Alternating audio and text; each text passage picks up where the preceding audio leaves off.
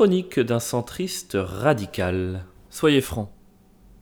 Si je n'avais pas publié d'épisode cette semaine, est-ce que vous auriez été déçu ? Chut ! Ne répondez pas, je sais que oui. Ce qui est positif, d'un côté. Ça veut dire que mes épisodes sont plutôt attendus. Ça veut dire que votre semaine n'est plus ou moins qu'un compte à rebours géant avant la sacro-sainte écoute du mercredi. Oui, évidemment que c'est positif, évidemment que ça me rend heureux, mais je vous dois la vérité, cela m'effraie aussi. Je ne vais pas passer par 4 chemins, la pression inhérente à votre attente est lourde à porter. J'ai réfléchi cette semaine et j'ai réalisé que la déception était probablement le pire sentiment humain. Je le vois avec ma famille. Si demain mon père vient me voir et qu'il me dit « j'ai un cancer du pancréas, ça ne sent pas bon », je me dirais « bon, c'est dommage, il y avait encore quelques souvenirs à se faire ensemble, mais ça arrive, ça va dans le bon ordre de la vie et ça me permet de récupérer la maison de campagne un peu plus vite que prévu ». Alors que si mon père vient me voir et qu'il me dit « je suis déçu », c'est instantanément, irrémédiablement une petite aiguille que l'on m'enfonce dans le bas du ventre, et quand je dis aiguille, j'ai en tête un sabre chauffé à blanc recouvert d'araignées venimeuses, je sais pas si ça existe, mais j'ai cette image. Il y a des gens qui arrivent à ne jamais décevoir personne. On dira ce qu'on veut, mais Hitler n'a jamais déçu personne. Les gens qui ne l'aimaient pas dès le début n'ont pas été déçus de la suite des événements, ils ont été horrifiés, mais pas déçus.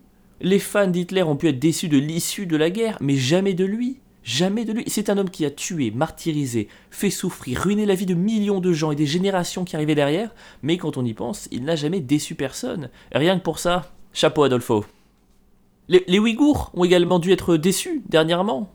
Je veux dire, vous imaginez un seul instant le parcours du combattant mené par un esclave qui, comme dans un film de prison, vous savez, cache des choses dans son anus pour survivre, esquive le regard dédaigneux des gardes chinois, louvoie, prépare, organise, prend tous les risques pour enfin récupérer en douce un portable doté d'une barre de 4G afin de glaner la plus précieuse des récompenses, l'information. Une information telle que « où en est l'arrivée de la coalition internationale ? Où en sont leurs chars ? Quand serons-nous sauvés ? Dans 2 heures ou dans 2 jours ?» Tout ça pour faire défiler l'actu, patienter quelques secondes et voir... des carrés bleus, mais ils se foutent de nous ou quoi ? Mais ils se foutent de nous. Bon allez, Janine, Zou, back to work, ils viendront jamais. Le temps que ces Mongols finissent leur arc-en-ciel sur Instagram, on sera déjà tous morts, donc autant accepter notre destin. Allez, tant pis Janine, on va profiter de ces 20 dernières années, et voyons le positif du coup, ok Janine, oui, tu es stérilisée de force, mais est-ce que ça veut pas dire qu'on peut baiser autant qu'on veut ? Incroyable ! Et c'est là que notre organe politique prend tout son sens, parce que le centrisme radical, c'est la doctrine visant à toujours prendre le juste milieu des choses et à l'assumer avec la plus grande radicalité.